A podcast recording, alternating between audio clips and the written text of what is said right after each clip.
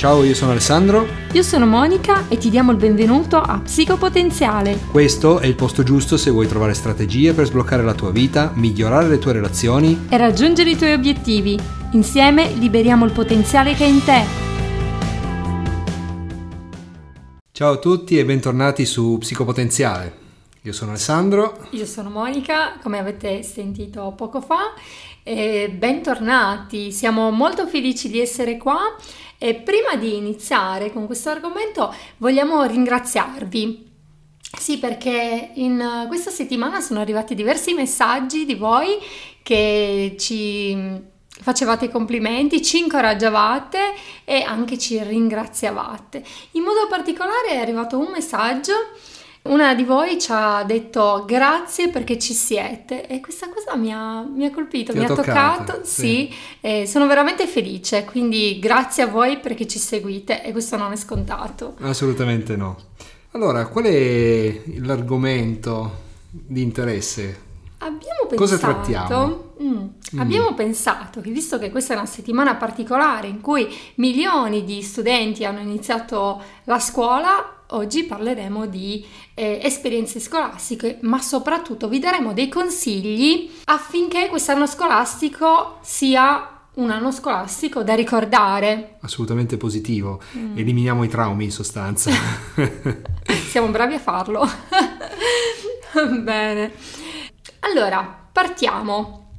Questa scuola Scuola. È sempre un po' un trauma iniziare la scuola, soprattutto per quelli che iniziano per la prima volta un percorso eh, specifico, quindi stiamo parlando di chi inizia la prima media, di chi inizia la prima elementare, chi inizia l'asilo o chi va alle superiori, insomma ci sono modi e modi di iniziare, ecco, e per ciascuno di questi chiaramente eh, il trauma può essere più o meno alto, soprattutto In- per i più piccoli a volte. In alcuni casi il trauma è dei genitori. Ecco. Voi non potete vederci, ma Alessandro, quando parlava di asilo e di scuola materna, mi guardava perché questa settimana per la prima volta abbiamo accompagnato, abbiamo, no, in realtà io ho accompagnato Sì. Jeremy alla scuola materna con grande emozione. Quindi lui ride per le lacrime che sono arrivate, ma credo che sia un qualcosa di, di normale. Vedere i propri figli eh, crescere, eh, anche rendersi autonomi più di quanto non lo siano già, fa sempre un certo effetto, no? E quindi, vabbè, abbiamo pensato a questo argomento e a questi consigli che valgono non soltanto per gli studenti che ci stanno ad ascoltare, ma anche per i genitori e per gli insegnanti. Giusto? Assolutamente, assolutamente. Ok, partiamo. Via. Primo consiglio, possiamo chiamarlo così? Cominciamo. Abbandona il vecchio per il nuovo. In realtà questo vale per tutti. Sì, anche per non rimanere assolutamente vincolati a un qualche cosa che è successo nel passato. Io direi che possiamo scriverlo su un bel foglio e appenderlo nella nostra camera da letto oppure nella nostra cucina. È un qualcosa di cui parlo spesso quando faccio i convegni perché molti di noi restano intrappolati nel passato. Ma questo è un nuovo tempo, è un po' quello che dico a capo ogni volta quando inizia un nuovo anno.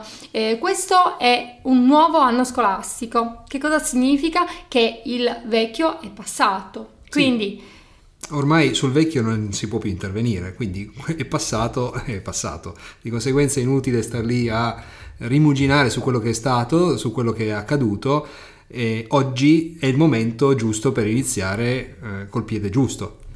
e soprattutto non si può cambiare. Eh, soprattutto non si può cambiare. Quindi che tu sia stato bocciato o che tuo figlio sia stato bocciato, che sia stato rimandato, che abbia avuto dei debiti formativi o sia stato promosso, non conta più nulla. Questo è un nuovo anno scolastico ed è importante iniziare con, con il piede giusto, come diceva Alessandro, nel migliore dei modi, insomma, lasciando andare quello che è stato e non facendoci condizionare dal passato. Il problema fondamentale è che troppo spesso noi restiamo legati a quelli che chiamiamo, definiamo fallimenti.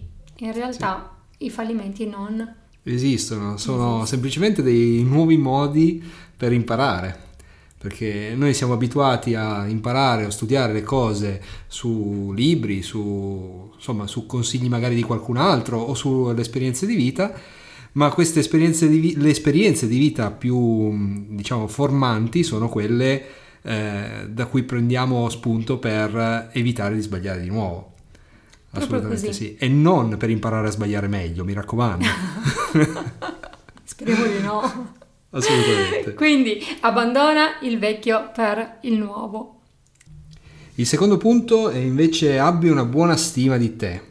Eh, tutti noi abbiamo dei punti di forza, li, a volte li riconosciamo, eh, spesso no, ma dobbiamo essere assolutamente certi di valutare bene i nostri punti di debolezza, quali sono le nostre lacune e su quelle iniziare a lavorare seriamente. Ma la cosa più importante è quella di non permettere alle tue lacune, ai tuoi punti di debolezza, di influenzare la tua autostima. In poche parole, tu non sei ciò che dicono i tuoi voti. Questa è una frase che spesso io dico quando mi ritrovo a parlare con, con studenti preoccupati per le loro votazioni. è, è vero che avere una buona votazione è importante, ma non è tutto nella vita. Sì, anche perché eh, in effetti la, la, votazione è spesso misurata da un, un insegnante che eh, si basa su quello che tu hai studiato, ma questo non significa che tu sia meno intelligente o più intelligente di quello che il voto sta dicendo in quel momento. Consideriamo anche la possibilità che magari quella particolare materia non sia così allineata ai tuoi, ai tuoi desideri, ai tuoi doni, insomma, che abbia un po' di divergenza, ecco. Infatti, ehm, è successa una cosa particolare anni e anni fa quando io ero all'università, ma me la ricordo ancora, quindi si vede che ha toccato qualche corda sensibile, insomma. Stavo preparando l'esame di statistiche, spesso come si fa, iniziai a parlare con quelli che avevano appena dato l'esame, giusto per farmi venire un po' di ansia.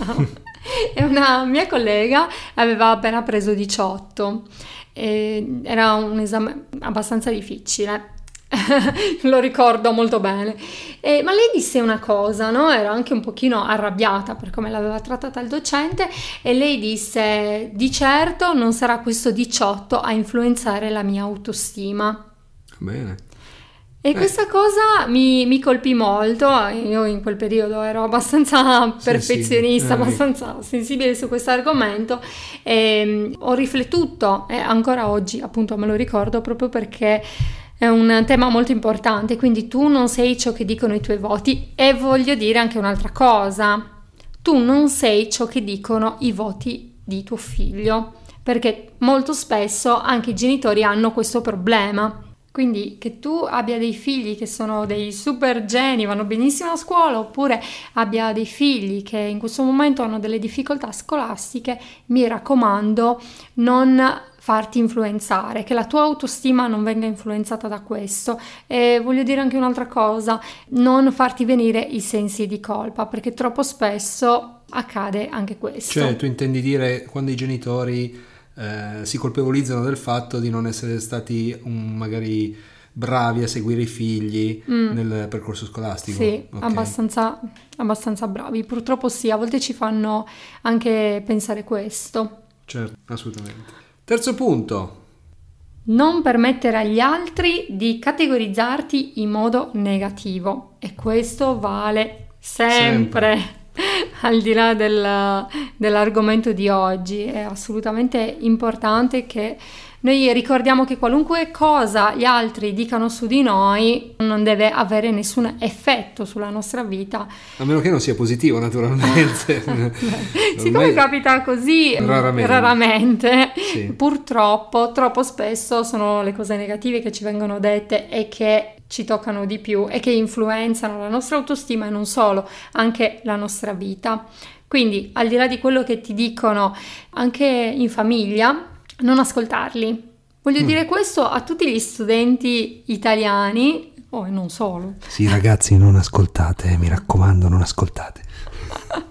Ma chi non ascoltate? Non importa, non ascoltate, non ascoltate. non ascoltate cose negative, ascoltate solo quelle positive. Sì, assolutamente. Anche perché siamo già mh, talmente martellati, circondati da cose negative, telegiornali, mm. eh, giornali stessi, internet. Se, se, fate caso, le notizie che fanno più scalpore, che fanno più notizia, come si dice, sono quelle che hanno una connotazione negativa. E quindi noi osmoticamente apprendiamo tutto questo, ecco. mm. lo facciamo nostro. Proprio così. Quindi qual è il messaggio che vogliamo dare? Voi siete intelligenti.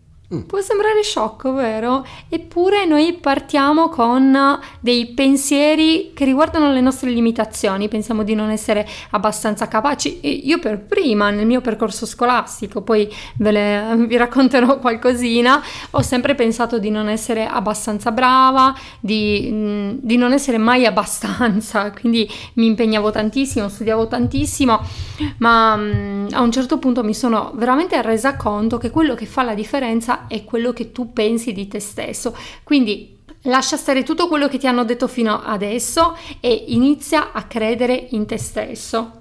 Esatto, alimenta il concetto che hai di te. Tu ce la puoi fare, tu puoi arrivare ad ottimi livelli e non c'è assolutamente nessuno che ti possa dire no, tu non vali a sufficienza, tu non sei abbastanza intelligente, tu puoi raggiungere qualunque risultato. Certamente ci vuole impegno e ci vuole soprattutto uh, una, un concetto di sé che sia inattaccabile. Buono. E questo, mm, questa cosa voglio sottolinearla perché questa cosa purtroppo accade eh, anche a livello familiare. Cioè io purtroppo ho sentito dei genitori dire ai propri figli delle cose orribili, tipo... Vabbè, ma c'è, ma c'è anche no, il colmo per un idraulico che dice al proprio figlio che tu non capisci un tubo. Era quello? Vabbè, siamo messi così qua. Fatevi sta risata. Eh, ok. Quindi è, è, importante che capiamo l'influenza che noi abbiamo sui nostri figli. Tutto quello che diciamo purtroppo crea delle conseguenze. E rispetto a questo voglio parlarvi di profezia che si autoavvera. Che eh. cos'è la profezia che si autoavvera? Ecco, Questa... prendete appunti, eh? qua entriamo in profezia. Nostradamus. Ma più o meno, eh, perché funzioniamo un pochino così, veramente da profeti per la nostra vita. È quasi scioccante la potenza di alcune affermazioni. In psicologia la profezia che si autoavvera è una previsione che si verifica e si realizza per il solo fatto di essere stata espressa. Cosa significa? Che se io continuo a dire sono stupida, non valgo niente, non ce la farò mai, accade proprio questo, che io mi comporterò come una stupida e i miei risultati non saranno di certo eccellenti. Provate a immaginare. Sì, in effetti si è verificato anche una volta che eh, così un po' per scherzo ho detto a un collega guarda stamattina hai una brutta cera, sei un po' pallido questo in qualche modo ha creduto a questa, a questa, parola che io ho detto, è andato a guardarsi allo specchio e ha cominciato a pensare di essere veramente pallido. Bene, nel pomeriggio se n'è andato a casa quasi malato. ha funzionato. Questa non la sapevo. E, eh, vabbè. Quindi questa profezia che si autoavvera funziona non soltanto nel nostro, nella nostra vita, quando siamo noi a parlare, ma anche eh, in riferimento alle aspettative che gli altri hanno su di noi. E rispetto a questo voglio raccontare un esperimento che è stato fatto tantissimo tempo fa, forse era il 1974 eh, mi dà indicazioni intanto Alessandro. C'è il gobbo che suggerisce. sì. Un esperimento famosissimo svolto proprio a scuola, credo che sia importante oggi ricordarlo. Cosa è successo? Degli sperimentatori sono entrati all'interno della scuola e hanno chiesto di poter fare dei test di intelligenza, dei test preliminari agli studenti presenti in aula. Questi test sono stati svolti, gli sperimentatori hanno fatto finta, diciamo, di correggere, in realtà eh, poi gli sperimentatori hanno consegnato i risultati dei test alle insegnanti, ma erano dei risultati completamente falsati e all'interno della classe hanno individuato, diciamo, alcuni studenti come più bravi degli altri. i geni della classe. E che cosa è successo? Il comportamento degli insegnanti è stato monitorato e a fine anno effettivamente i geni, tra virgolette, perché ricordiamo che eh, i risultati erano completamente falsati, effettivamente ebbero eh, voti, i voti migliori della, della classe. Ecco che è stato dimostrato che le aspettative degli insegnanti nei confronti degli studenti ebbero un ruolo fondamentale. Per esempio era migliorato proprio il clima all'interno della, della classe. Ogni volta che l'insegnante parlava con uh, gli studenti, gli insegnanti si mostravano molto più uh, collaborativi, eh, molto più felici di parlare con loro rispetto eh, agli altri. E a me sinceramente questo esperimento quasi mi fa, mi fa, paura perché il tema delle aspettative è un qualcosa di molto importante, anche ha degli effetti quasi pericolosi su di noi e anche sui nostri bambini, no? Assolutamente. Bene,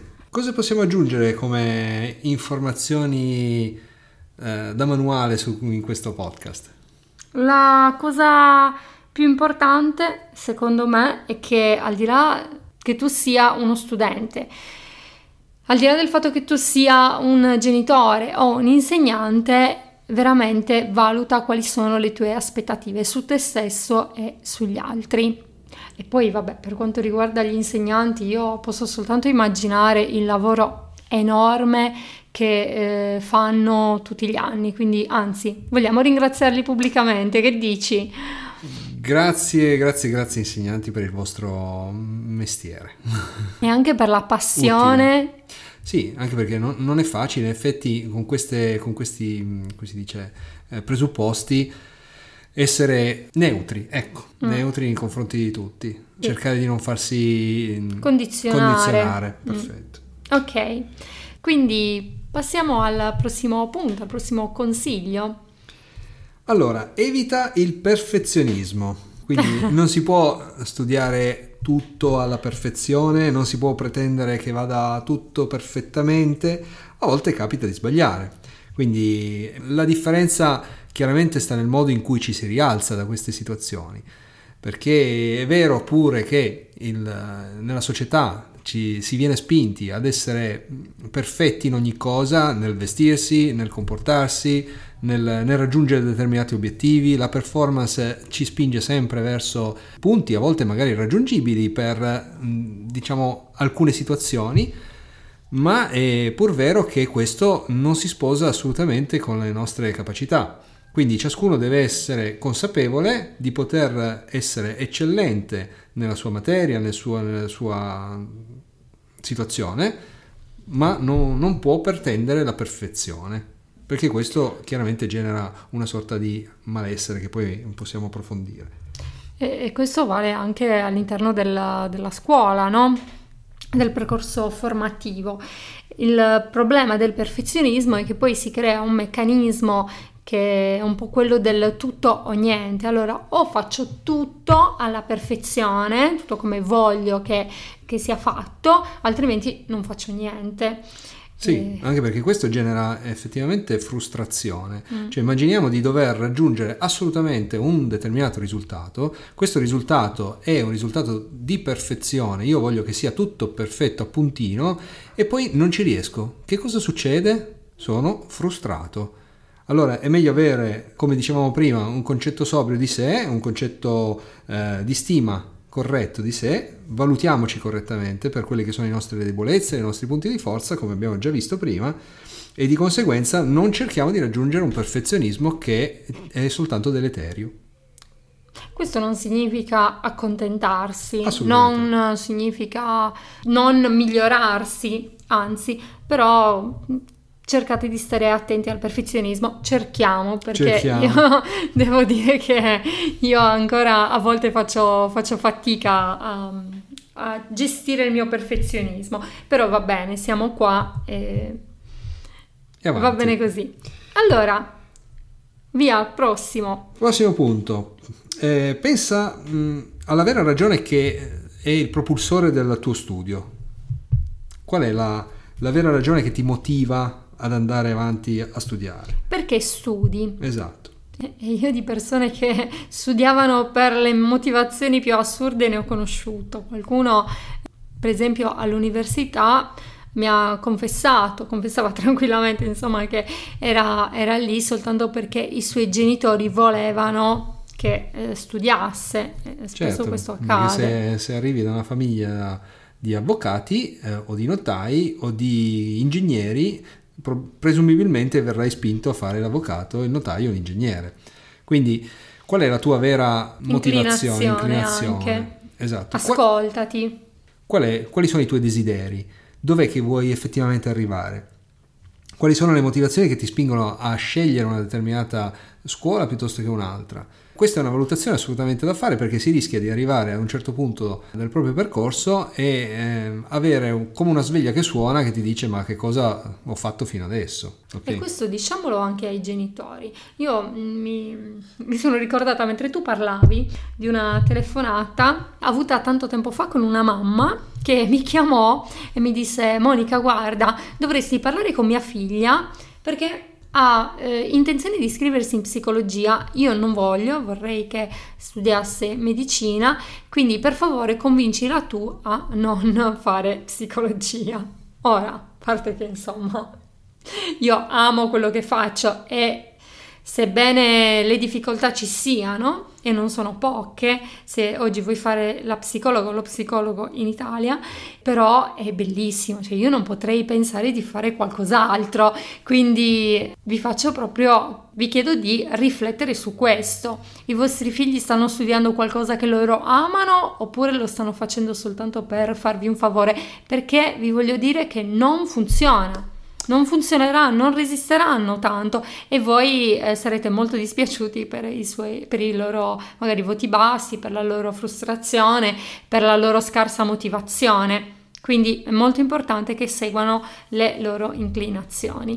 Sì, poi questo si riaggancia anche a un discorso molto più profondo. Spesso i genitori vogliono vedere realizzati nei figli mm. i sogni che loro non hanno potuto raggiungere o concretizzare. È vero. Quindi eh, si, si, ha una sorta di proiezione sul, sui propri figli di quelle che sono state le nostre inefficienze. E onestamente avere un figlio che viene pressato dalla mia condizione precedente di non essere riuscito a um, concretizzare un sogno piuttosto che eh, vederlo sbattersi per riuscire a raggiungere un risultato che non, non, è allineato con i suoi desideri, onestamente mm, forse farei anche un passo indietro. Spero di riuscire a fare un passo indietro. vale anche per me, naturalmente. Eh sì, come, come sentite noi ci mettiamo in gioco. Ok, prossimo punto. Non accumulare lo studio. Allora, bisogna organizzarsi bene. È vero che una pianificazione di studio non deve raggiungere i livelli di una pianificazione aziendale o di un project management, però eh, è forse necessario darsi delle, delle scadenze. Ecco. Evitiamo di uh, lasciare indietro dei pezzi, evitiamo di lasciare indietro delle, delle materie da studiare perché tanto eh, l'interrogazione sarà il giorno X e non è imminente, però questo ci comporta chiaramente un aggravio nel momento in cui saremo più vicini al momento della, della prova in quel momento lì non avremo più la possibilità di, di, svicolare in nessun modo, di rimandare in nessun modo e ci ritroveremo sovraccarichi di, di cose da studiare. Ma eh, sai che su questa cosa io ho, una, ho, avuto una brutta esperienza, ero alle superiori, forse in quarta superiore, e per tantissimo tempo non, um, non studiai storia. E quindi a un certo punto mi ritrovai davanti all'interrogazione con, uh, cioè mancavano pochi giorni all'interrogazione, con una marea di capitoli di, da studiare. Non ricordo come, è andata alla fine quell'interrogazione, ma ricordo molto bene che questo è diventato un incubo, nel vero mh, mm, senso della parola, perché per anni, anche recentemente forse, io mi sono sognata lì davanti a quell'interrogazione in preda alla, all'ansia e alla, alla, paura, proprio perché sapevo che avevo accumulato veramente tanto materiale da, da studiare. Insomma, da studiare. Certo. Mm. Quindi non fate il mio errore. Okay. Giusto? Giusto. Allora, altro punto. Togliamo dal nostro, dal nostro, linguaggio le frasi tipo non ce la posso fare. Mm, sì. Assolutamente. Noi, ma ne abbiamo parlato un pochino prima quando abbiamo parlato della profezia che si autoavvera, ma veramente non ci rendiamo conto di quanto potere, e uso proprio questo termine perché è quello giusto, di quanto potere ci sia nelle nostre labbra, nelle nostre parole. Smettiamo di parlare negativo perché più parliamo negativo, più le cose non andranno bene. Quindi riguardo l'anno scolastico, smettete di dire eh, frasi del tipo quest'anno sarà veramente molto difficile. Questo ho sentito dire questa frase semplicemente perché magari i ragazzi si trovano in terza media, in quinta superiore, l'anno dell'esame. Ecco, lasciate stare, non, non pensateci, ma soprattutto anche se quell'anno si prospetta più difficile, voi avete tutte le potenzialità per farcela, perché siete cresciuti, avete un bagaglio di esperienze, un bagaglio di conoscenze, quindi ce la farete. State molto attenti alle parole che pronunciate. Sì, anche questo si, si sposa perfettamente anche in un, un discorso aziendale o di lavoro. Se si affronta un lavoro con eh, la parola, non, con la frase non ce la posso fare, eh, beh, stiamo quasi pur certi che effettivamente troveremo lungo e duro, duro questo mm, lavoro. Okay. È vero, proprio così.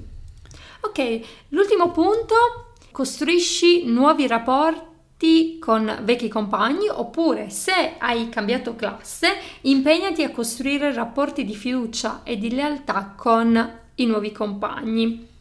Le relazioni sono sempre fondamentali anche e soprattutto in un contesto di apprendimento.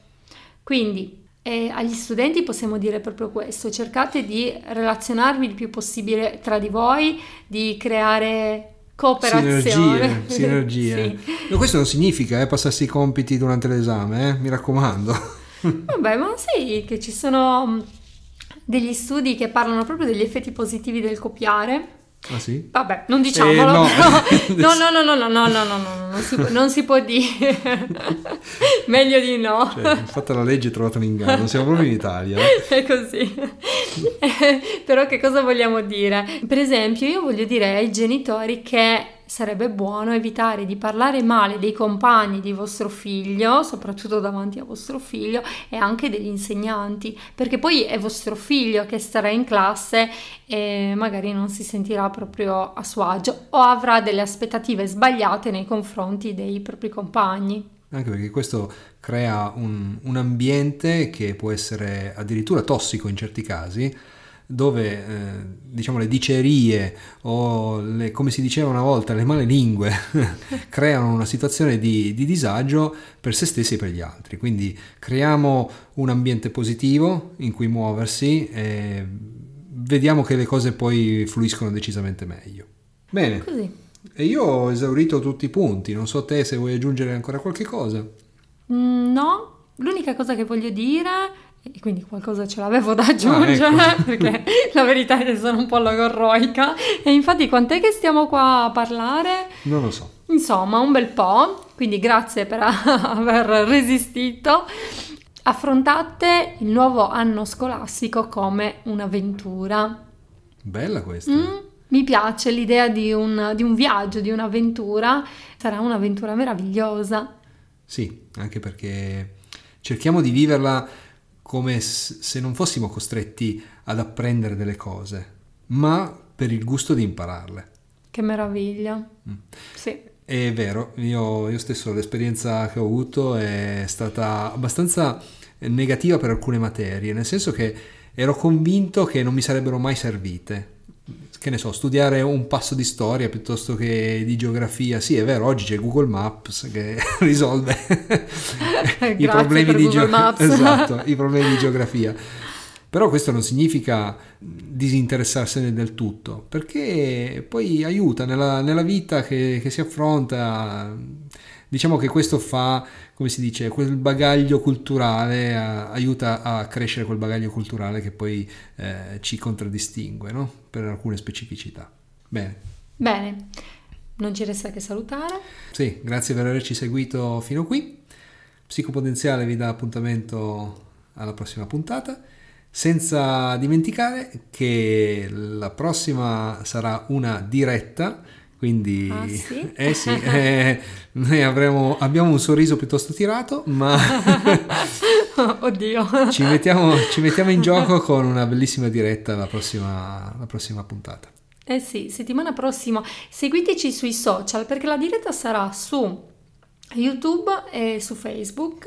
Sì. Eh, pensavamo di mandarla anche su Instagram, ma non sappiamo se... La, la tecnologia ci sarà di aiuto e di conforto. Sì. e quindi seguiteci per sapere la data precisa di questa diretta dove parleremo di esperienze scolastiche personali, molto personali. Vi racconterò qualcosa di molto particolare che mi è accaduta. Bene. E anche Alessandro. Sì, io forse... ne ho una che è veramente spettacolare. e... Non vediamo l'ora. non vediamo l'ora. Scriveteci, raccontateci le vostre. E... Giusto. Così se avete qualche domanda particolare le, ci possiamo risentire durante la diretta, magari le, le passiamo in rassegna certo. e vediamo di dare qualche consiglio utile vi rispondiamo. E ovviamente se volete contattarci potete farlo tramite i social e tramite la il mail. Form, sì, c'è un form. Ah, sul, c'è un sul form sito. sul sito, ovviamente il tecnico, il tecnico. più di me. non potevo esimermi da questo. Grazie ragazzi e buona giornata. A tutti. Ciao. Ciao ciao.